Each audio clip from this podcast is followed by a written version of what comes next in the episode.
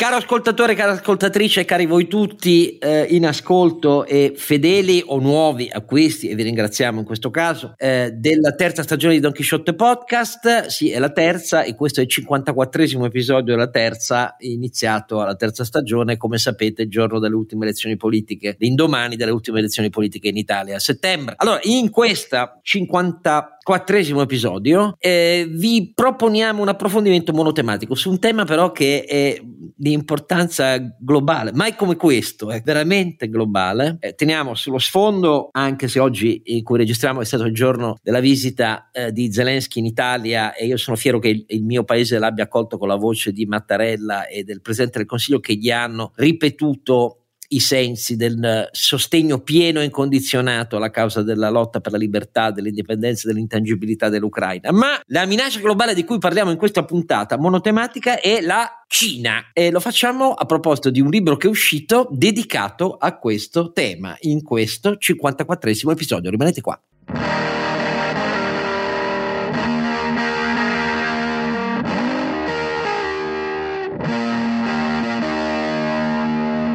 Don Chisciotte eh, eh, non conosce il eh, mandarino e quindi non è in grado di interloquire direttamente eh, con i cinesi, ma i cinesi parlano moltissime lingue e sono espertissimi oramai nel proporre alle opinioni pubbliche di tutti i paesi del mondo la loro verità in tutte le lingue, in tutti i dialetti del mondo, cioè sono molto avanti dal punto di vista tecnologico e della capacità di influenzare il dibattito pubblico, uno degli aspetti che vedremo in questa puntata, ma invece eh, temo che i miei due compagni compari che hanno a che fare molto più di me con il mercato globale, eh, con la Cina ci devono avere comunque a che fare anche senza parlare cinese. Il primo, come, lo, come sapete, sta appena, è appena finito, appena finito di smontare i resti del suo viaggio in Spagna a cui abbiamo dedicato qualche approfondimento anche nella, sua, nella nostra ultima puntata per via della siccità e della produzione olearia che in Spagna manca ed è naturalmente il nostro Sancio Panza. Renato Cifarelli che ha semi smontato lo stand, poi, poi qualche collaboratore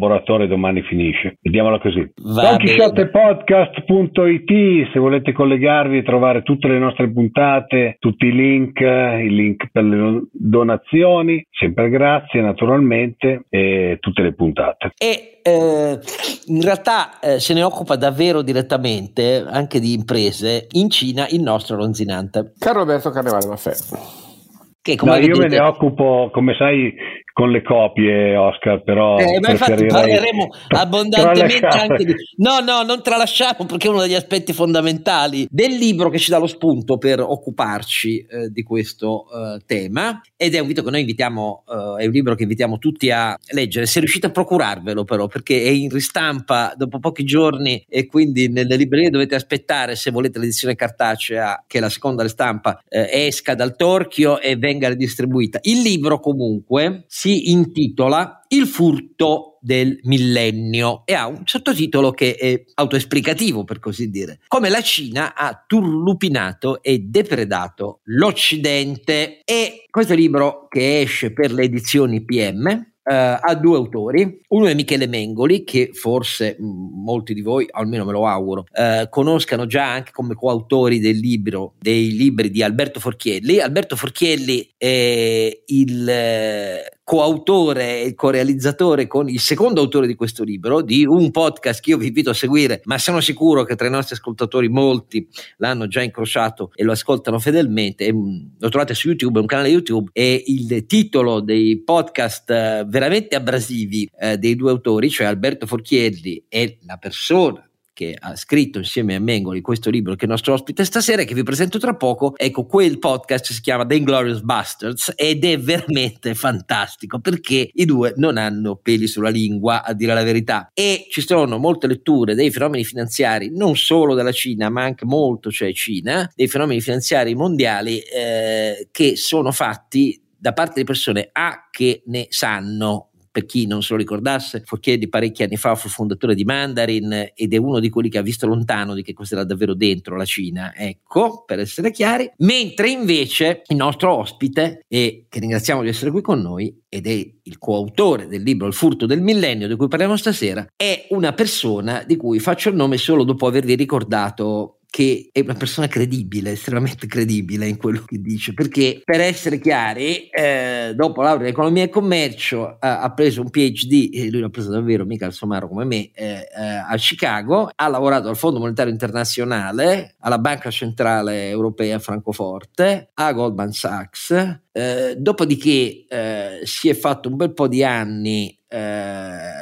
nella penisola arabica, prima all'Organizzazione Internazionale tra Paesi del Golfo, eh, poi negli Emirati Arabi Uniti come ricerca del direttore, era di, direttore di ricerca macroeconomica e statistica al Centro Finanziario Internazionale del Dubai e poi in Oman al Fondo Sovrano dell'Oman dove è stato capo economista. Quindi insomma è una persona non, non ha finito con quello. Eh, oggi la, lavora per una grande boutique di investimento internazionale che gestisce patrimoni e realizza questo meraviglioso Inglorious Busters molti di voi avranno capito di chi sto parlando grazie di essere qui a Fabio Scacciavillani. Grazie a voi per l'invito che è sempre molto molto gradito. Io poi ho una storia con voi perché a distanza di dieci anni i vostri fedeli ascoltatori ancora ricordano il mio intervento sul fondo Atlante, il nano superdotato, eccetera, eccetera. Quindi abbiamo una lunga consuetudine. Abbiamo una lunga consuetudine, sì, soprattutto la pensiamo in maniera molto simile e amiamo parlare fuori dai denti, come molte volte l'informazione ingessata eh, e condizionata da interessi, posizioni dei governi,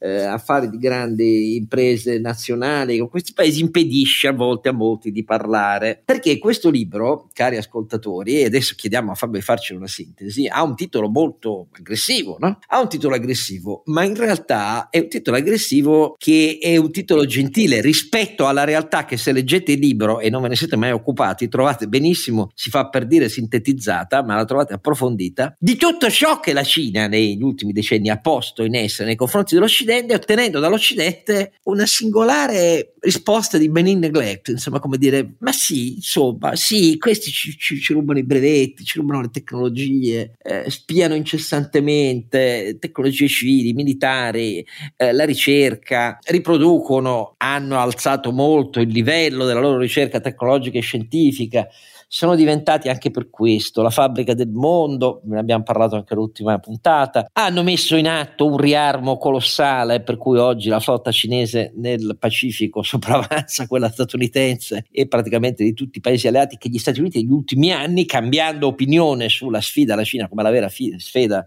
la vera sfida da affrontare nel mondo possono mettere nelle acque del Pacifico e magari anche per difendere Taiwan da un'aggressione militare, ehm, ma insomma è sempre la Cina e poi l'Italia, lo sapete, con Conte ha firmato eh, in solitaria e fiera attitudine la Belt and Road Initiative e adesso il governo attuale deve decidere entro fine anno se, come io spero, ritirare la firma e por termine a questo processo che de- del resto non ci ha portato nessun vantaggio tranne quello di apparire come meri caudatari.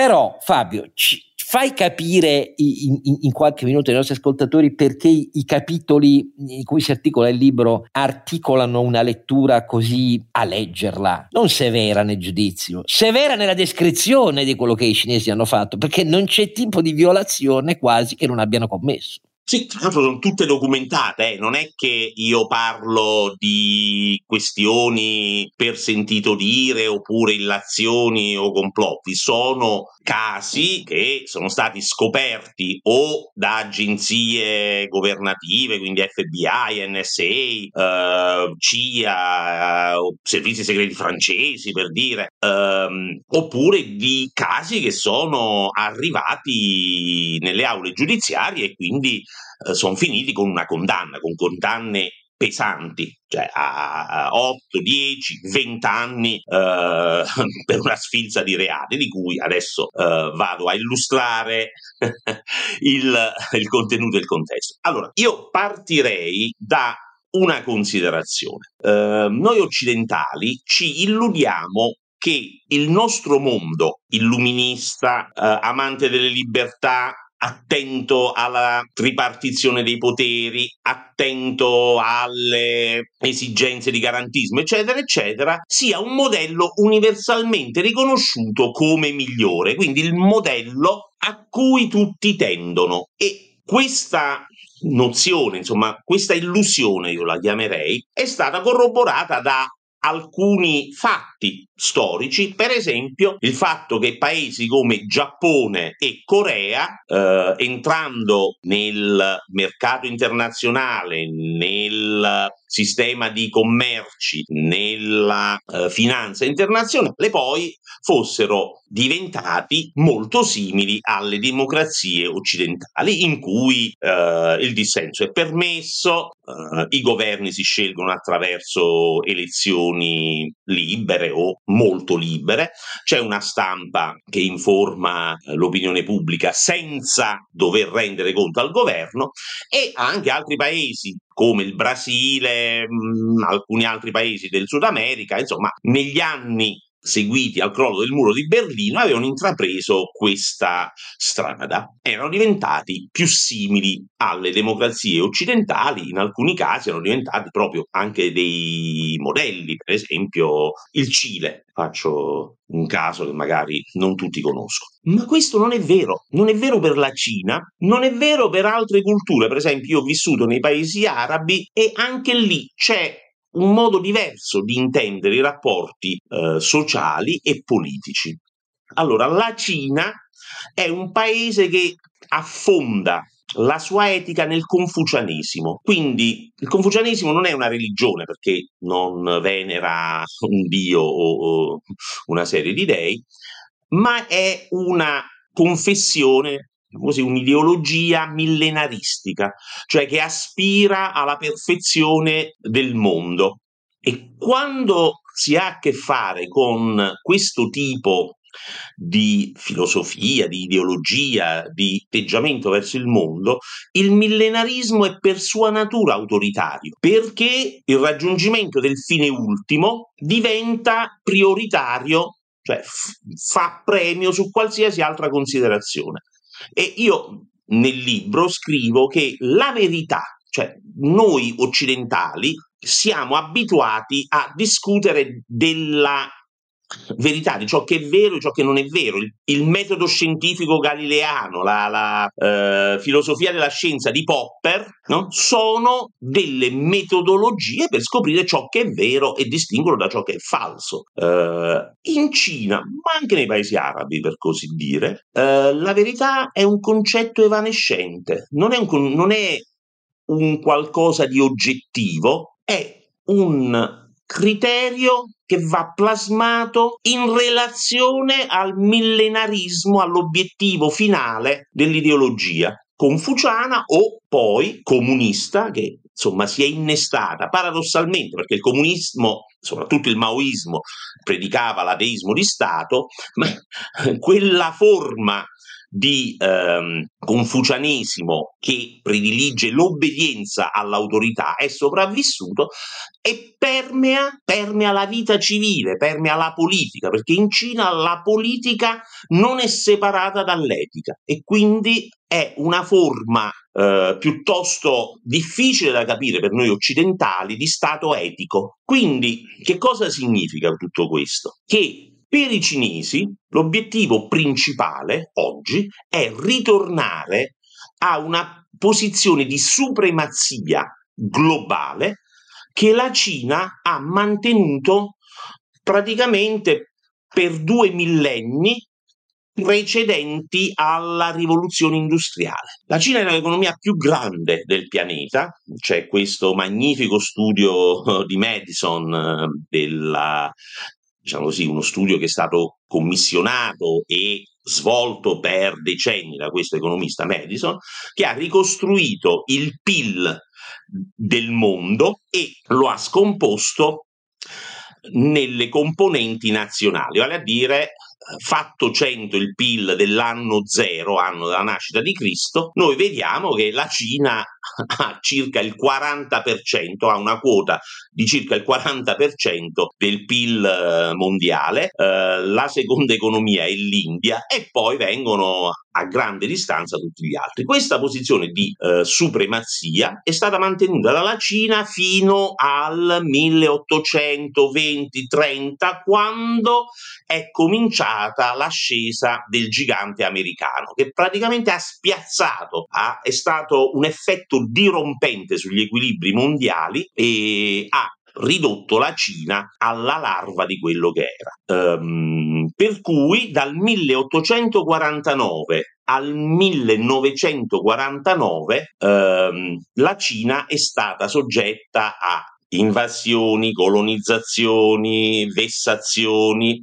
E questo periodo viene ricordato come il secolo delle umiliazioni. E Xi Jinping, quale leader, ha promesso di vendicare diciamo, l'onta subita eh, dalla guerra dell'oppio, per capirci, fino alla vittoria di Mao nella guerra civile nel 49, eh, ritornando no, al vertice del, eh, della classifica mondiale, al vertice del potere mondiale, perché quello, ritengono i cinesi, è il modo in cui il mondo deve funzionare, cioè loro, loro attribuiscono alla Cina il ruolo di impero di mezzo, cioè il fulcro del mondo che sta in mezzo attorno al quale poi ruotano tutti gli altri paesi, le altre nazioni, gli altri popoli in posizione però di vassallaggio. E quindi eh, per Xi Jinping spesso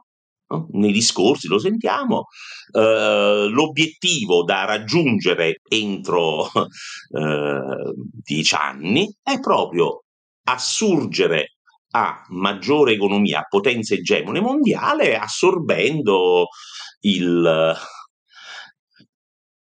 la capacità produttiva, la, la, l'influenza finanziaria, il potere militare che oggi è degli Stati Uniti. Quindi vedono la, l'ascesa della Cina come un fenomeno naturale e non capiscono perché America ed Europa si oppongono a questa eh, naturale evoluzione della storia umana.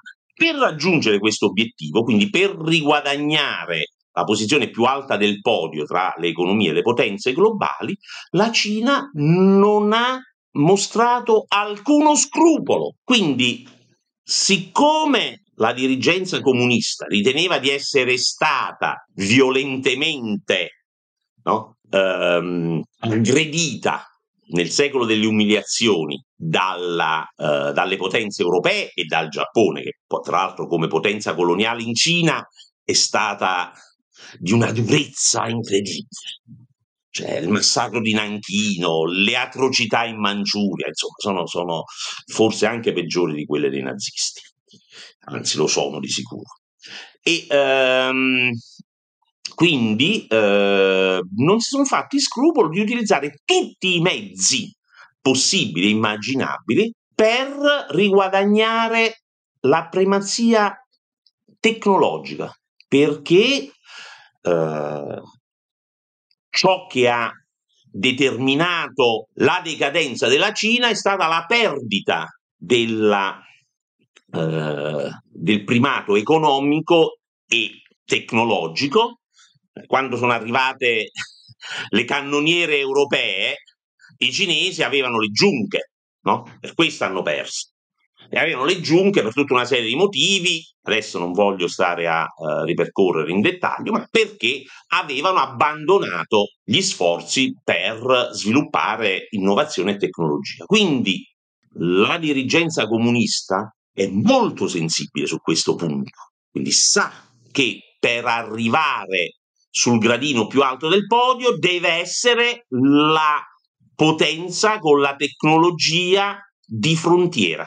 E per fare questo, nell'arco di 20, anche 30 anni, ma con un'intensificazione notevole eh, nell'ultimo decennio, nel decennio in cui Xi Jinping è arrivato al potere, ecco, con questa determinazione la Cina ha condotto tutta una serie di operazioni che vanno dall'hackeraggio, cioè dalla violazione di server di imprese, centri di ricerche, università, eh, siti governativi, studi legali per esfiltrare informazioni, quindi per raccogliere informazioni, analizzarle, utilizzarle e eh, mh, informazioni di vario tipo, ad esempio progetti eh, risultati di ricerche, risultati di esperimenti, risultati di test, eh, know-how, layout di fabbriche, organizzazione logistica, organizzazione dei fornitori, marketing, branding, eccetera, eccetera. Quindi questo, diciamo così, è stato la, il, il, primo punto di attacco, è stato l'hackeraggio, cioè la eh, intrusione grazie ad hacker di Stato e ad hacker uh, contractor, quindi a, uh, hacker uh, indipendenti che però sono stati assoldati dal governo, in particolare dal Ministero della Sicurezza dello Stato, l'MSS, che ha una sezione, un dipartimento apposta per condurre queste operazioni. Questo dipartimento poi si collega, agisce in combutta con L'apparato militare, quindi con la People's Liberation Army, l'esercito di liberazione popolare, che è la, il complesso delle forze armate cinesi, marina, esercito, aviazione, che ha appunto delle unità, grandi unità, dedicate allo spionaggio. No? Quindi il, la parte civile collabora con la parte militare nello sviluppare tecniche di intrusione che poi vengono utilizzate eh, laddove il Partito Comunista decide di eh, investire, per così dire, nella, eh, eh, in queste attività illegali. Quindi questo è il primo. Poi c'è lo spionaggio di tipo tradizionale, cioè la corruzione di dipendenti infedeli, eh, il tentativo di acquisire tecnologie attraverso il furto eh, proprio di, di, di, di, progetti e di, non so, anche sementi per dire. No? La, la Cina ha un grosso problema di approvvigionamento alimentare e quindi manda le spie a vedere come procurarsi i semi geneticamente modificati più resistenti so, alle temperature, ai, eh, ai parassiti e quant'altro. Poi ci sono i programmi, e questi sono i più subdoli, di collaborazione scientifica. Allora, la Cina ha messo in piedi quello che si chiama il piano dei mille talenti, con cui o attira nei suoi laboratori, nelle sue università, eh, scienziati, professori, ricercatori di tutto il mondo, spesso anche cinesi o di etnia cinese, perché conducano le loro ricerche o in Cina oppure in istituzioni che sono finanziate dalla Cina, che magari però sono in Europa o in America. E le università dei paesi occidentali, quando arriva un finanziatore cinese, sono tutte contente, no? Arrivano i soldi e adesso... Spalancano le porte, sì sì, spalancano le porte. Quindi spalancano le porte e gli spalancano tutti gli accessi agli archivi agli archivi, alle ricerche, alle, al know-how, a quant'altro.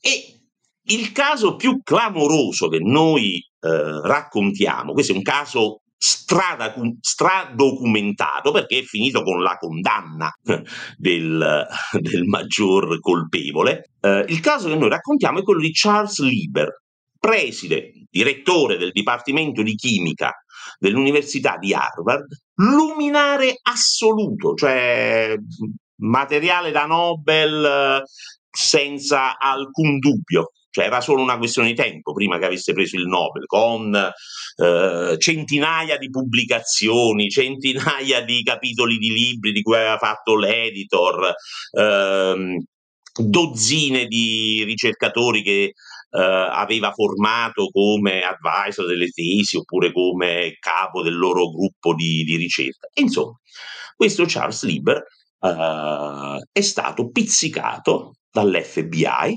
perché riceveva uno stipendio di 50.000 dollari al mese più altre spesucce così nell'ordine di 100-150 mila dollari e gli avevano fatto un laboratorio tutto per lui a Wuhan, all'università di Wuhan, di tutti i posti. E voi dicete, ma che faceva questo libro? Allora, Liber era l'autorità assoluta nel campo dei nanofili, cioè dei uh, filamenti che hanno uno spessore di un miliardesimo di metro. Non la faccio troppo lunga, se no prendo tutto il tempo. Di che si tratta? Si tratta della tecnologia per collegare organismi biologici a periferiche di computer. La dico in modo banale, semplice, per collegare un cervello umano a un hard disk e quindi fare dei cyborg cioè degli ibridi uomo-macchina. Dice, ma che serve? Cioè, che te ne fai? Oddio, è roba da fantascienza.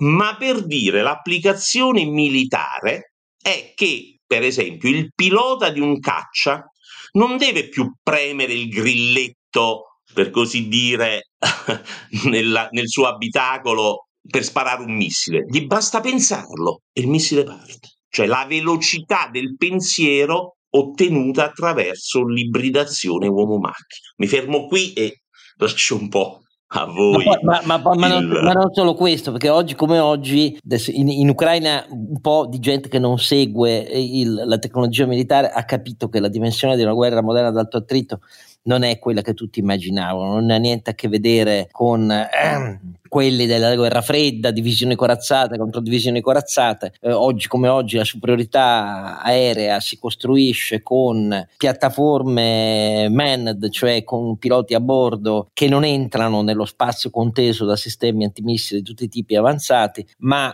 mh, muovono, muovono dalla loro piattaforma lontana eh, wingman, cioè dei, sciami di droni molto avanzati, ciascuno del quale è specializzato in cose diverse, quindi quel pilota non è che aziona in questo modo solo le proprie armi a bordo, scatena tutta la capacità sensoristica, ricettiva, diagnostica sul terreno, eh, identificativa di bersagli e di una panoplia di mezzi che mezzi in volo collegati con eh, sistemi eh, elettronici con chi li muove da lontano scatenano eh, sul territorio che devono colpire. Questa è la realtà oimè, della guerra moderna, non futuribile, Fabio. E quindi tu hai fatto un esempio, ma è un esempio molto calzante con tutto questo. Allora io inizio a fare alcune questioni. Primo, uh, sono tre blocchetti di questioni che ovviamente chiediamo risposte rapide, ma è per far capire perché qui c'è una dimensione tale di argomenti da approfondire, per far capire ai nostri ascoltatori, poi quello a cui arriviamo alla fine, che approccio bisogna avere rispetto a tutto questo, ora che ci forse iniziamo a svegliarci, forse, io dico forse perché non ne sono convinto. Ma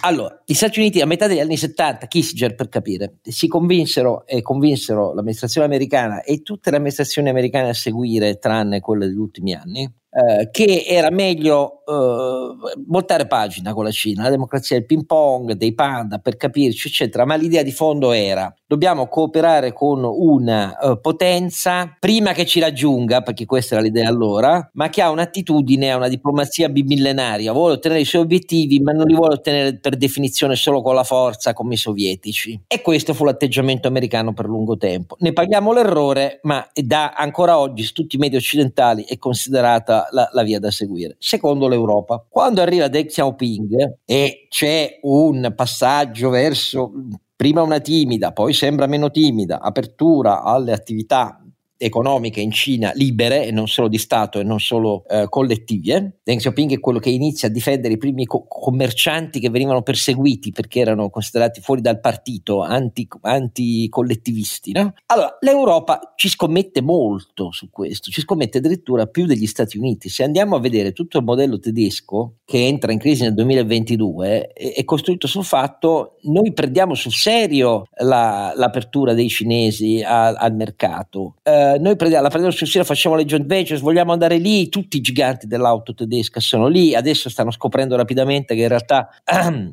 i, i, cinesi faranno piazza pulita di gran parte delle loro quote anche sul mercato domestico dell'auto cinese che è in fortissima crescita e la parte elettrica dei veicoli elettrici made in China è fatta dai cinesi, non costruiti da Mercedes-Benz eh, Audi e, e, BMW. E però l'Europa ci si è messa dentro fino al collo in questa storia qui. Ha fatto il bis dell'errore col gas di Putin, insomma, e adesso scopre che in realtà questa strada non assicura affatto, a differenza degli Stati Uniti, una via autonoma per essere all'interno del più grande mercato del mondo, B. Eh, al riparo da chiusure improvvise di forniture di terre rare, eh, microprocessori, eccetera, eccetera, dei cinesi, e se si prendono anche Taiwan, anche di quelli di Taiwan, eh, ma al contrario saranno sconfitti a casa loro dai cinesi. E questo è dopo esserci andati e avere intessuto relazioni di questo tipo, però. Terza cosa finale, l'aspetto militare. Nel Pacifico un mucchio di paesi che erano sì dalla parte dell'Occidente, ma insomma senza gran cooperazione militare, hanno aperto gli occhi in questi anni, anche perché la presenza attiva con proprie facilities, basi eh, della flotta cinese a, oramai va dal Mar Rosso, eh, il Mar Rosso, l'Oceano Indiano, ehm, le, la strategia cinese di espandere sempre di più il confine con finte isole artificiali nel Mar Cinese meridionale e così via. Non è solo Taiwan il problema, come è evidente. Hanno un po' aperto gli occhi. A me sembra che li abbiano aperti gli occhi l'Australia, la Nuova Zelanda, ma anche l'India. L'India ci sono in corso manovre, finita proprio ieri, la prima manovra militare con i più due più avanzati caccia, lanciamissili eh, indiani nell'oceano, nel Mar Cinese meridionale con i paesi dell'ASEAN. Ecco, queste tre cose io le ho riepilogate solo per come un brevissima sintesi del perché, va bene, noi siamo stati fessi con Conte a, a firmare il Belt Road Initiative, però l'Occidente si porta dietro prima l'illusione americana, poi l'illusione europea, poi il fatto che anche nel Pacifico molti paesi dicessero ma in fondo con i cinesi ci si convive senza troppi problemi, senza dover prepararsi alla loro aggressività. Non è facile Fabio smontare tutti questi tre aspetti, o sbaglio? No, non è affatto facile e richiederà molto tempo e molti soldi, oltre a molti sforzi, eh, e produrrà anche dei conflitti politici interni in Europa, per esempio perché noi abbiamo il litio in Europa, abbiamo eh, l'antimonio. Non lo, non lo estravamo più però. Non lo estravamo più. Perché? È perché è troppo inquinante è perché la raffinazione di, di questi eh, metalli tossici o comunque pericolosi, mh, non la vogliamo nel nostro uh, uh, orticello di casa e quindi noi tutto sommato abbiamo beneficiato del fatto che le terre rare, che non sono rare perché ce ne sono poche, eh, sono rare perché si trovano in concentrazioni molto tenui, ma sono presenti in parecchie parti del mondo. Insomma, eh, abbiamo vissuto sul fatto che tutti i danni ambientali per eh, ra- estrarre e raffinare eh, questi componenti chimici eh, li subisse la Cina e noi tranquilli, senza sapere, senza voler sapere che cosa comportava in termini di devastazione ambientale l'utilizzo delle terre rare nelle batterie, ma anche nelle batterie degli smartphone per dire, eh, oggi ci siamo svegliati e, e capiamo che il giorno che la Cina dovesse dichiarare un embargo su queste indispensabili esportazioni, noi rimarremo in braghe di tela, molto peggio che come siamo rimasti quando Putin ha cominciato a tagliare le forniture di gas. Ma... più o meno ce la siamo cavata perché il gas lo eh, estraevano eh, altrove. Però, però, se iniziamo a smontarle, come io spero, queste politiche economiche, finanziarie eh, e strategiche che ci hanno fatto dormire verso la Cina, ci troviamo però a fare i conti con, per esempio, le Nazioni Unite. La Cina è stata attivissima negli ultimi vent'anni dal punto di vista geopolitico, dal Centro America al Sud America, ehm, in tutto il continente africano, ehm, con i suoi accordi, vi costruiamo noi le infrastrutture, gli ospedali, tutto chiavi in mano con il nostro personale, non vi preoccupate. Poi il debito ce lo restituite a tempo. Il cappio, però, questi paesi si trovano inviluppati nelle loro condizioni economiche in una roba che è difficile adesso dire improvvisamente alla Cina. Faccio l'ultimo esempio: due giorni fa, l'11 di maggio, per la prima volta gli Emirati Arabi Uniti hanno firmato l'accordo per centrali nucleari con l'ente. Ehm, con il gigante, con il gigante eh, energetico eh, cinese che realizza le centrali, mentre la centrale che fin qui era attiva agli Emirati Arabi eh, Uniti, eh, centrale nucleare, eh, a fini civili è, è, stata realizzata dalla Corea del Sud. Allora, que- queste sono insomma tutte cose che conosci benissimo, però tutte sì, queste sì, cose sì. avvengono senza che neanche noi, cioè, nessuno se ne occupa di queste robe qua. Per esempio, io considero, visto che anche l'Arabia Saudita vuole il nucleare, e attenzione perché iniziano gli Emirati Arabi e la Cina poi con l'Arabia Saudita e così via. Ecco, eh, non è facile smontare quella roba quando una parte così ampia del mondo che si affaccia a consumi maggiori, invece, beh, è carente di investimenti, eccetera. L'Occidente, l'Europa, gli Stati Uniti se ne sono fottuti e loro invece no, se la sono portata dietro e anzi la tengono al cappio. Vedi quello che è successo in Montenegro, eh, che si trova col debito cinese adesso a cui far fronte non sa come fare. No, ma questa, questa politica di eh, espansione, di ehm, eh, proiezione della potenza economica cinese, soprattutto nei paesi del terzo mondo, segue da un decennio abbondante, diciamo così, eh, da una, dieci anni eh, con più intensità, ma insomma era cominciata anche un po' prima. Però ehm, questo, ehm, questi investimenti nei paesi in via di sviluppo, soprattutto in Africa, era dettato anche da un'altra considerazione che è un po' come dire, meno preoccupante. I cinesi accumulavano questi surplus di bilancia commerciale e quindi accumulavano asset eh, stranieri, in particolare titoli del debito pubblico americano. Insomma, si sono trovati a detenere una bella fetta del debito americano. A un certo punto si sono detti, ma quanto valgono questi treasury? Cioè, se noi li vendiamo tutti in un colpo, cioè, chi li compra? E allora hanno cominciato a dire, vabbè, sapete cosa c'è? Diversifichiamo un po'. In che cosa diversifichiamo? In oro, ma sai, un po' lo puoi fare, ma fino a un certo punto. Diversifichiamo in asset reali. Andiamoci a comprare le miniere, eh, le terre coltivabili, perché comunque di cibo ne avremo sempre bisogno. I terminali portuali, tu... i terminali portuali. Eh, Vedi no, ma quote. quello è una conseguenza, Oscar, perché se tu ti compri milioni di ettari nel nord, che ne so, del Mozambico e non c'è verso di poterli portare, poter portare le derrate alimentari al porto perché non c'è la ferrovia e le strade sei mesi l'anno per le piogge sono impraticabili perché non sono neanche asfaltate, è chiaro che non ti basta comprare le terre, devi poi eh, costruire porti, ferrovie, strade, magazzini, silos, eccetera, eccetera. E quindi questo hanno fatto i cinesi. Poi, sai, dal punto di vista della eh, diciamo, di, delle cose del mondo, eh, se il paese non ti ripaga i debiti e eh, tu hai voglia a dire eh, qui dobbiamo, ci dovete ripagare, eh, quelli l'asset ce l'hanno sul loro territorio, o gli mandi i Marines, dire, l'esercito, e te lo vai a riconquistare, oppure ti prendi la è, è anche una roba che li puoi esporre a, a severi danni. Eh, esatto, infatti oggi la Cina Uh, è una specie di Paris Club perché è esposta, non mi ricordo in quanti paesi, ma stiamo parlando di Pakistan, Montenegro, Sri Lanka, um, uh, Indonesia, eccetera, eccetera. E quindi quelli sono soldi che non riverranno più.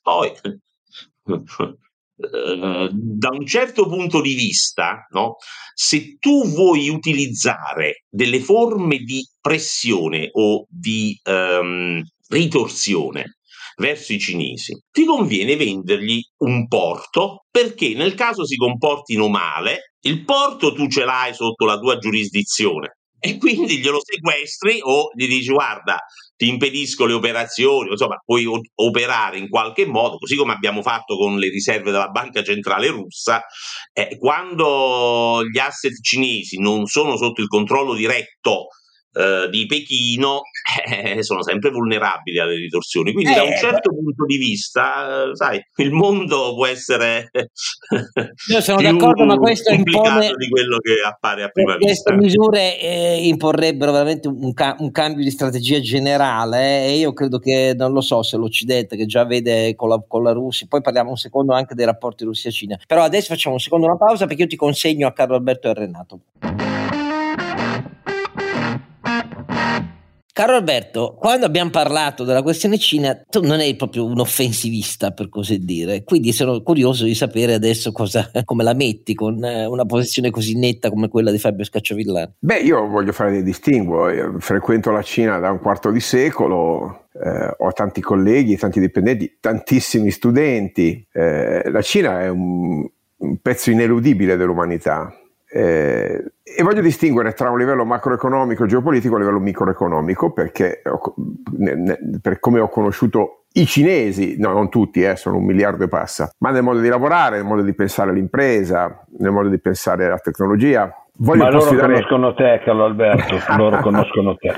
Può darsi, può darsi, Beh, insomma, però l'ho girata da, da, cima a fondo, quindi eh, voglio un po' sfidare eh, Fabio, l'amico Fabio, del cui giudizio ovviamente eh, mi fido eh, ciecamente e, e, che trovo che sia stato assolutamente corretto nel rappresentare il pericolo geopolitico eh, della Cina, che ha un progetto imperiale, non l'ho mai nascosto. Semmai è, stata un inter- è stato un intermezzo nella storia umana eh, il momento in cui la Cina contava poco. Eh, n- non dobbiamo scambiarlo per, per la situazione eh, stabile. Torno al, al mio argomento e, e, quindi poi chiedo a Fabio un commento. Cioè, io ho sperimentato eh, un eh, atteggiamento dei cinesi, non del governo cinese, eh, con un orientamento al lavoro, all'etica, all'impegno, al commercio, alla ricerca, eh, devo dire eh, com- assolutamente rimarchevole. Eh, certo, mi ricordo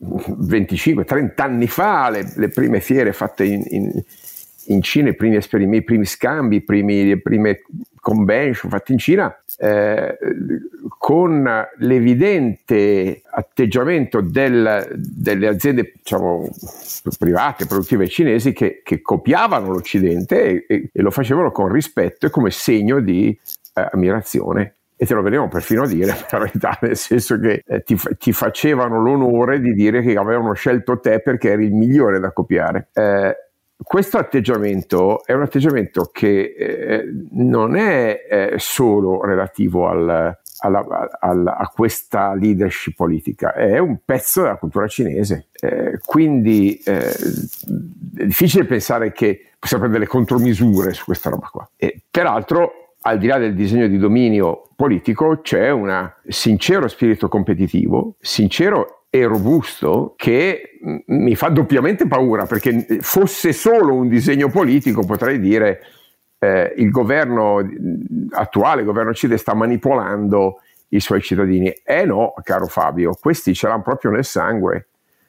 Fabio, sono bravi i cinesi, sono veramente no, bravi. Infatti sono d'accordo con questo, perciò sono ancora più pericolosi. Eh, ah no, no, d'accordo, d'accordo, d'accordo. ma io, io ho sperimentato diciamo, vi, vi, dico anche proprio sinceramente, co- come molti di noi, insomma, ho dovuto interrompere le mie visite alla Cina do, dal, dal, gennaio del 2020 eh, e ho però colleghi che eh, viaggiano ancora, colleghi amici eh, eh non soltanto dall'accademia ma anche dell'industria e eh, in questi tre anni eh, che, ti, che mi sono un po' perso, diciamo così, l'evoluzione della Cina, non sono stati a dormire, ho visto ho visto un, un'accelerazione brutale, semmai appunto hanno decisamente superato eh, almeno l'Europa sotto molti punti di vista della tecnologia proprio manifatturiera, industriale, eh, culturale, organizzativa. Pensate che le esigenze più avanzate di integrazione software, processi di controllo, governance industriale, vengono proprio dai grandi eh, contractor cinesi che lavorano magari per ditte occidentali, no? ma hanno una concezione manufacturing che è tra le più avanzate del globo, dal mio punto di vista, nettamente superiori a quelle americane o quelle, o quelle europee. Quindi mi associo a, a, a, alla segnalazione, all'allarme gettato da Fabio Scacciavillani, ma dal, dalla mia punto di osservazione eh, non basteranno le risposte geopolitiche, servono, serve una risposta imprenditoriale diffusa, eh, serve una consapevolezza che la Cina è una eh, straordinaria nazione di eh, imprenditori, di eh, scienziati, di ricercatori, eh, di, di, persone di grandissimo valore umano, civile certo, collettivamente fanno paura, però il primo eh, elemento che mi sento di raccomandare è profondo rispetto, profondo rispetto, caro Fabio. Mi fermo qua per adesso, poi torno invece sul tema no, no, no, del, eh, di alcuni, alcuni, passaggi invece tra no, però. Però mi colpisce, caro Alberto, tutte le eh. volte che ne parli, ne parli come se fosse una società, non dico aperta, ma complessa e diversificata rispetto alla regia unica di partito con la sua subdola strategia. Cioè la tecnica di ricognizione facciale che c'è da anni sempre più avanzata in Cina è il più pazzesco, diffuso, esteso, avanzato programma di profilazione e controllo sociale di ogni cinese, non è solo relativa alle minoranze, gli uguri schiaffati nei lager, è una cosa da far venire i brividi perché sembra distopica, ma è già la realtà. Allora, eh, sai, tu, non è una società aperta. Tutti i segni di chiusura di questi ultimi anni sono segni di chiusura. Tu dici sì, ma godono dell'entusiasmo generale. Ma sono d'accordo, però dietro c'è un regista. I programmi di eccellenza dell'eccellenza cinese 2025, poi aggiornati all'ultimo congresso, è il partito che li, che li scrive. Eh, dietro ci sono migliaia e migliaia e migliaia e migliaia di ricercatori e ingegneri di livello sempre più fine. Sono d'accordo, però il punto è che dietro c'è quella macchina. Ma magari mi sbaglio io. Renato, tu che pensi? Beh, sai cosa penso? Io ho a che fare con i cinesi da un po' di anni. Il, secondo me c'è una stratificazione che è un po' quella di cui parlava Carlo Alberto, cioè la Cina anche solo per la quantità di persone che la popolano è molto stratificata. Noi abbiamo un, un sistema generale centrale che fa le grandi strategie e che quindi ha fatto tutti quei programmi che chi si interessa di Cina conosce, ad esempio quello sui microchip per raggiungere l'autonomia e che è quello che in questo momento per esempio gli americani stanno combattendo molto fortemente, eh, ha cercato di portare avanti una propria industria nazionale per allinearsi alle tecnologie di tipo eh, computazionale, eccetera, eh, occidentali in, in, pochi anni e questo parliamo di livello centrale. Poi abbiamo secondo me un livello eh, intermedio che è quello delle, di moltissime aziende comunque governate dallo Stato e comunque che competono in settori abbastanza avanzati e lì dentro c'è moltissimo di quello che, di cui ha parlato Fabio, quindi spionaggio industriale, e, eh, hackeraggio, sistemi di copia. Non dimentichiamolo, io lo dico sempre, che eh, noi gli abbiamo dato una fortissima mano, perché nel momento in cui le grandi multinazionali hanno portato in Cina le produzioni e hanno organizzato delle fabbriche super avanzate in Cina, hanno dato loro la possibilità di avere accesso a delle tecnologie che probabilmente ci avrebbero messo qualche anno in più a sviluppare. E poi abbiamo un livello medio-basso che è quello con cui ho a che fare io come tipo di azienda, non a caso la nostra è un'azienda molto piccola e quindi marginale, che è un, un sistema di eh, diciamo copia neanche eh, con l'hackeraggio o cose di questo genere, cioè copia un po' come si copiano le borse di Gucci, eh, che però naturalmente all'interno di un, un sistema globale di economia molto diffusa poi ti diventa molto fastidioso perché poi naturalmente vanno a colpire aziende che sono presenti nei mercati internazionali e che si trovano queste quantità di coppie enormi a prezzi assolutamente eh, bassissimi, con una qualità altrettanto bassa, però non in tutti i mercati la, la qualità eh, viene riconosciuta viene percepita. Chi compra una borsa falsa sa benissimo che è una borsa falsa, ma la compra lo stesso. Eh, probabilmente nel momento in cui tu compri le borse diciamo di moda false non pensi cioè non stai facendo un'alternativa a chi acquista una borsa vera però in settori molto bassi dove ci sono le copie naturalmente la cosa ti, ti dà più fastidio perché molto spesso la vendono nel nostro caso ad esempio eh, a degli sprovveduti nel, nei mercati globali dove loro pensano di comprarla ma che la cosa reale. A me quello che dà più fastidio dal punto di vista eh, geopolitico negli ultimi anni è, non ne ha accennato in questo momento Fabio, fino a questo momento Fabio è un po' la loro strategia geopolitica di disruption, ne abbiamo parlato molte volte, su alcuni settori su cui loro non riuscivano a, ad arrivare ad avere quote di mercato importanti all'interno del mercato globale, come per esempio l'auto, e qui hanno fatto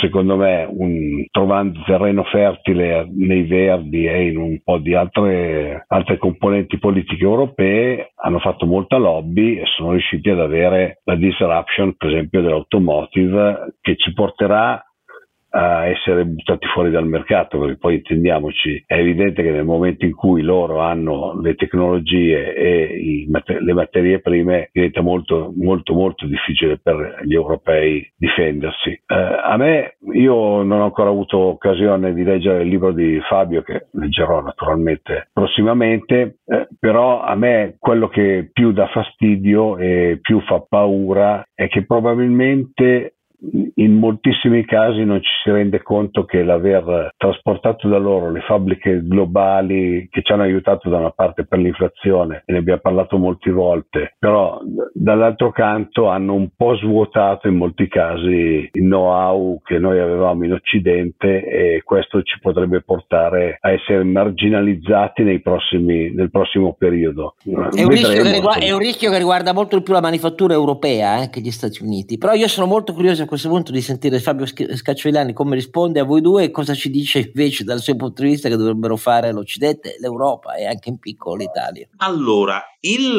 il, um, per rispondere a, a Carlo Alberto, è vero che eh, la Cina è troppo grossa, non la puoi ignorare, e quindi l'atteggiamento fermate il mondo, voglio scendere e chiudete la porta così i cinesi non entrano, ormai non funzionerà più. E, mh, loro hanno coperto il gap tecnologico di un paese che era alla fame, cioè quando è morto Mao, eh, il paese usciva da una serie di carestie endemiche, la gente moriva di fame e questi nel giro di 40 anni al più, anche meno, diciamo, in una trentina d'anni, in una generazione, sono passati dalla fame ad essere nel 2014 la prima economia del mondo se si calcola il PIL con uh, il criterio della parità di potere d'acquisto. Quindi già oggi la Cina è l'economia più grande del pianeta da dieci anni, non dall'anno scorso. Okay? Per coprire questo gap tecnologico di ritardi nella manifattura, nell'organizzazione, nelle infrastrutture, eccetera, eccetera, la Cina ha commesso questo furto del millennio, cioè si è appropriate in vari modi di tecnologie, a volte rubando, a volte con le joint venture, come diceva Renato, quindi assorbendo eh, il know-how dei soci occidentali, volte proprio con attività truffaldine, per esempio, uno dei casi che raccontiamo nel libro, tra l'altro ce l'ha raccontata Alberto, Roberto Forchielli, è eh, il caso di un'azienda in cui lui aveva investito con il suo fondo in Cina. Un bel giorno nasce un sindacato. Allora, in Cina i sindacati sono vietati, vietatissimi, ok? Eh, si forma un sindacato che inizia uno sciopero perché un tecnico mm, che era venuto in visita, non mi ricordo, dalla Germania, insomma dall'Europa, eh, secondo i capi di questo sindacato aveva offeso i cinesi e quindi loro volevano eh, protestare contro questa ignominiosa ingiuria e quindi avevano bloccato la fabbrica.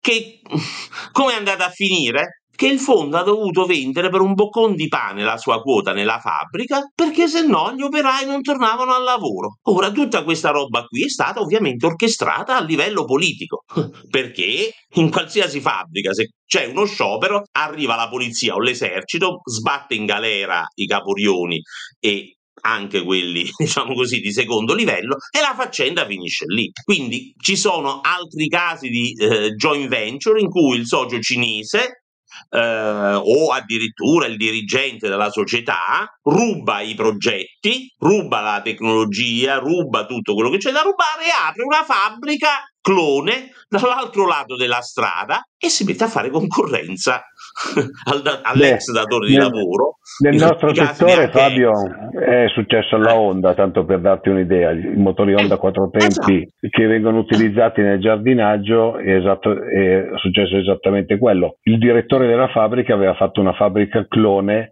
a cui destinava metà degli acquisti. Quindi, esatto. cioè. quindi ma, questi, ma sono centinaia i casi. Io il libro sono 300 pagine, tra l'altro la ristampa è andata a buon fine, quindi le librerie ce l'hanno, Amazon è stato rifornito, le, diciamo, la logistica Mondadori ha reagito prontamente all'impennata della domanda, ma è un libro di 300 pagine, ma io l'avrei potuto scrivere di 3000 ho preso proprio tutti i casi più clamorosi, più certosinamente documentati, con nomi, cognomi, eh, citazioni di documenti legali, sentenze, incriminazioni, eccetera, eccetera. E quindi eh, oggi la situazione è questa: la Cina eh, ha una classe dirigente, tra l'altro molto scaltra, molto determinata, con pochi scrupoli, eh, è riuscita a fare, a mettere a segno questo furto del millennio. La come dire, eh, catena del valore dei furti eh, non si limita alle sfiltrazioni dei dati, alla violazione dei server. Poi tu una volta che hai preso il progetto, il brevetto, il segreto industriale, lo devi sviluppare, quindi è ovvio che ti servono anche ingegneri capaci, numero uno, di leggere il progetto, numero due, di modificarlo se serve, numero tre, di portarlo eh, a compimento, di industrializzare il processo, eccetera, eccetera, e poi di vendere e, e di impostare la, l'organizzazione della, della, fabbrica e dell'azienda. Quindi eh, non basta saper rubare, poi bisogna saper sfruttare il bottino. E eh, la Cina ha mandato, quando io ero in Cina, eh, chiedo scusa, quando io studiavo in America, stiamo parlando degli anni tra l'85 e il 90, c'erano 14.000 cinesi eh, nei programmi di PhD in tutta l'America. Eh, di recente erano arrivati a 100.000 e forse anche di più e quindi hanno una cap- un tale capitale umano che fa paura. Allora, come si rimedia? Bene, il punto su cui credo bisogna far leva è questo. I mercati non esistono in natura. Allora, non, penso che in Italia uno più liberista di me non esista.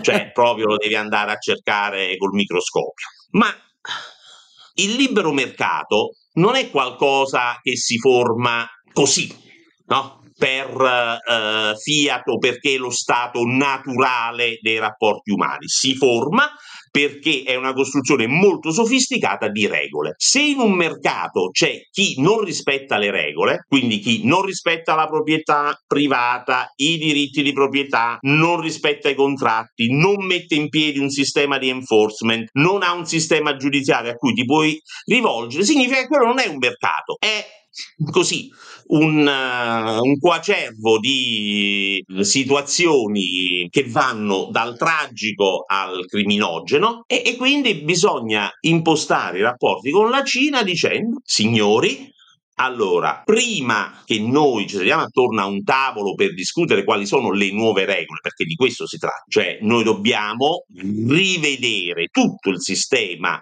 di governance, sia a livello eh, di relazioni internazionali, sia a livello di governance eh, economico-finanziaria, e dire allora se io, se un'azienda straniera fa causa a un'azienda pubblica cinese in Cina, il giudice deve essere un giudice terzo. Allora, fino a quanto il Partito Comunista sarà disposto a concedere qualcosa del genere, non lo so. Però, per esempio, noi abbiamo ancora in piedi i negoziati per l'accordo sugli investimenti tra Europa e Cina. Eh, io e Alberto Porchielli siamo molto critici di questo accordo perché? Perché tu dai la possibilità a un paese che non rispetta le regole di venire a casa tua e sfruttare l'assetto istituzionale, giuridico eh, e di governance, mentre se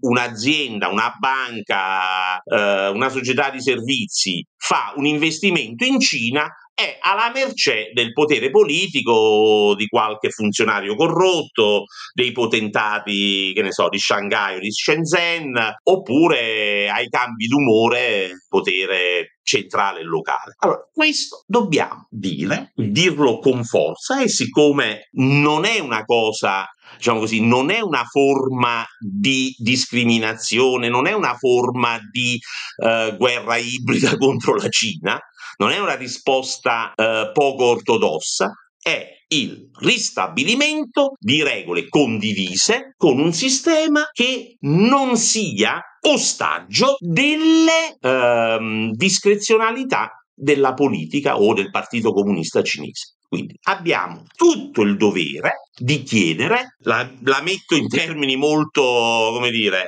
positivi, uno Stato di diritto anche in Cina. Magari non ci saranno elezioni eh, con partiti che competono per la vittoria, ma almeno uno Stato di diritto eh, che eh, non sia assoggettato eh, alla volontà dei comunisti, questo è il minimo sindacale. E siccome in Cina adesso c'è parecchia animosità verso l'Occidente, cioè c'è parecchia uh, frustrazione perché dicono ah voi um, adesso che noi siamo assurti a questo ruolo di concorrenti, di superpotenza emergente e volete utilizzare delle regole uh, speciose, insomma volete impedirci il posto al sole uh, con, cambiando le carte in tavola. E noi dobbiamo non è così. Siete voi voi che avete utilizzato un mazzo di carte truccato e il mazzo di carte dobbiamo cambiarlo con uno che non ha i segni sui dorsi. Questo secondo me è il modo con cui bisogna affrontare la situazione. Non è che succederà in un anno o due, però eh, questa è una competizione, un conflitto e una contrapposizione che durerà per tutto questo secolo, cioè eh, l'assestamento della del baricentro dell'economia del mondo in seguito all'emersione o alla riemersione di un gigante come la Cina è un fenomeno epocale, non è la, la eh, come dire, l'innovazione magari in un settore importante come può essere internet, è proprio un cambio di come funziona il mondo. E sono, curioso, siamo... sono curioso, di sapere, eh, ora che Fabio ci ha descritto la strategia, per così dire, che come vedete non è bellica, aggredisce alle fondamenta il, le regole dello scambio economico, della cooperazione, eccetera eccetera. Cosa ne pensano Carlo Alberto e Renato di questa strategia? Carlo Alberto? No, io penso che sia giusto riequilibrare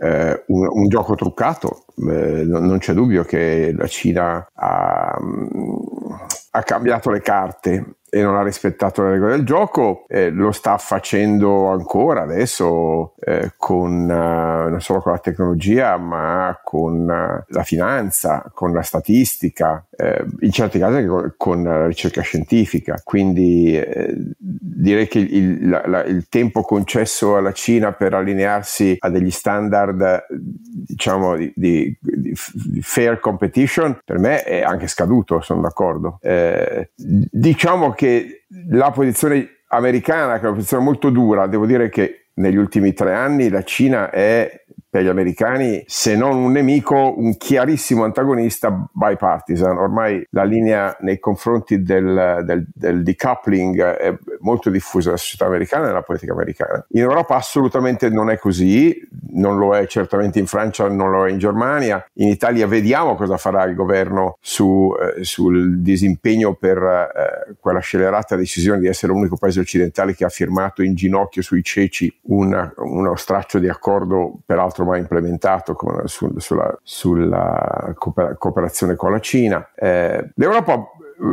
può giocare un, può, può, può, trovare una strada intermedia e secondo me la deve trovare, deve trovare perché io non riesco a concepire un mondo in cui, eh, in cui la Cina è un nemico, mentre purtroppo concepisco un mondo in cui la Russia è un nemico nostro malgrado perché ha scelto lei, eh, anche se la Russia è un paese occidentale mh, sotto tutti i punti di vista se non eh, nella, nella, nella, politica e nella pancia delle popolazioni più, più, remote. La Cina non lo sarà mai un paese occidentale, pensare che lo diventi è eh, un'illusione assoluta, già dubito che lo possa diventare la, l'India, che pure è intrisa di valori quantomeno diciamo de, de, a livello istituzionale, intrisa di valori se non proprio occidentali, almeno derivati dall'Occidente, sul fatto che la Cina possa diventare compatibile con noi a, a che, quindi il sogno di una cooptazione cinese basata sul commercio sia finito,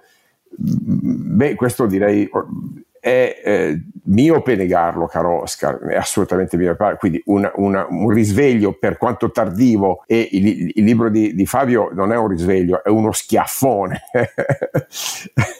eh, è, è, opportuno. Eh, che fare? Ecco, non sono sicuro che, che, vorrei la Cina come nemico, anzi sono sicuro che non la voglio come nemico. Renato che dice? Ah beh, che se Fabio o chi per lui eh, o chi dovesse seguire la sua idea mi fornisse un tribunale in cui io posso in modo chiaro andare a fare causa a quelli che mi fanno le copie, stappo la migliore bottiglia che ho in cantina.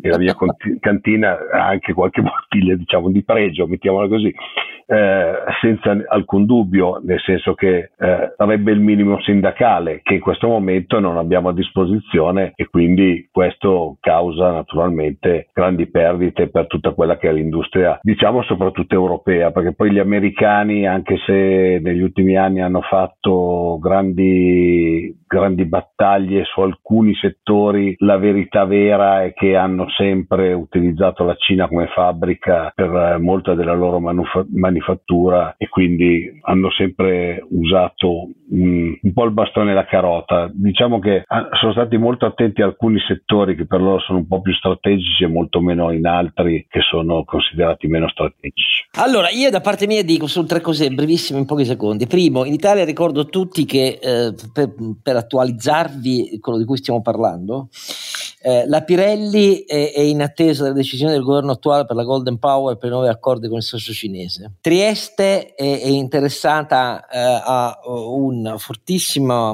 intenzione dei cinesi che non paghi del Pireo e anzi non troppo soddisfatti dei risultati del Pireo, eh, dove concessionari, insomma, ecco, dello scavo commerciale del Pireo, in Grecia ovviamente, eh, mirano a crescere la quota su quello di Trieste e la cosa singolare è vedere le, le, le, quanto siano aperte le posizioni politiche locali su questo, mh, mm, a cominciare da quelle di, chi governa la regione. Eh, in altre parole, questa cosa ci riguarda, ci riguarda e come. Il governo Scholz eh, è riuscito due giorni fa, dopo mesi di polemiche contro i verdi che non volevano, Annene Baerbock in particolare, la ministra degli esteri, che è stata molto dura nel suo, nel suo viaggio in Cina, richiamando esplicitamente uno per uno i problemi del mancato rispetto dei diritti umani da parte della Cina, e comunque Scholz alla fine ci è riuscito a far eh, passare l'accordo per alzare la quota del, del, nel concessionario, del, nel gestore del porto commerciale di Hamburgo eh, dei cinesi. La faccenda ci riguarda come e le aziende automobilistiche tedesche sono alle prese con dover fare tutti i conti delle attese sul mercato cinese nei prossimi anni e se ne è parlato eh, l'altro ieri all'assemblea della Volkswagen a questo proposito, perché dice ma noi abbiamo investito tantissimo con l'idea che poi diventavamo sempre più importanti sul mercato cinese che è in esplosione con le nostre produzioni là e invece eh, andremo sotto perché le loro produzioni hanno, eh, soprattutto nei segmenti dell'auto ABC, cioè non quelli più elevati high yield, non c'è paragone tra quello che i cinesi stanno facendo per il loro mercato e i loro clienti eh, cinesi preferiscono la produzione cinese e così via. Quindi è un problema che investe una tale panoplia di interessi eh, qui in Europa, ripeto, più che negli Stati Uniti, che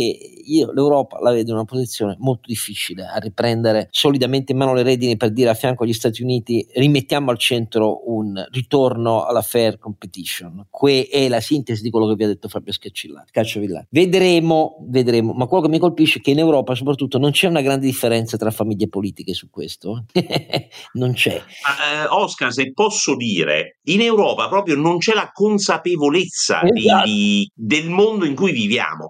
Faccio un esempio banale. La L'agenzia di controspionaggio interno americana, che è l'FBI, ha stimato i danni provocati dalle attività, eh, diciamo così, truffaldine e di hackeraggio dei cinesi in 600 miliardi di dollari l'anno. Ok?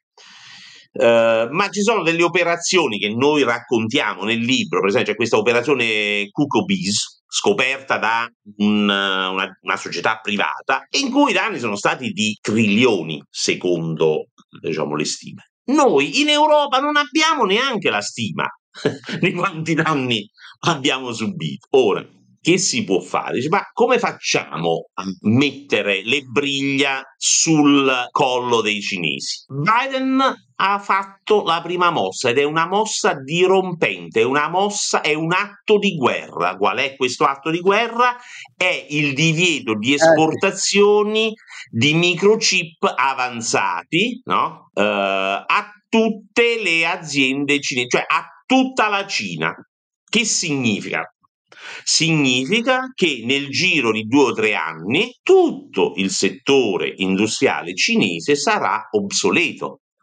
Perché se non potranno importare i chip da eh, 14 nanometri, e già stiamo parlando di chip che hanno una dimensione undecimo, cioè di 1,4 nanometri, significa che le macchine, l'elettronica di consumo, eh, i macchinari industriali, le apparecchiature di comunicazione, i satelliti e quant'altro non avranno la stessa tecnologia avanzata che, di cui disporrà l'Occidente. Quindi questo è un, eh, una misura estremamente brutale che ha indotto la Cina a più miti consigli. È Infatti, vero. Xi Jinping adesso sta adottando una strategia del sorriso con l'Australia dopo aver fatto per anni la faccia feroce, eh, sta in qualche modo cercando di non assecondare Putin perché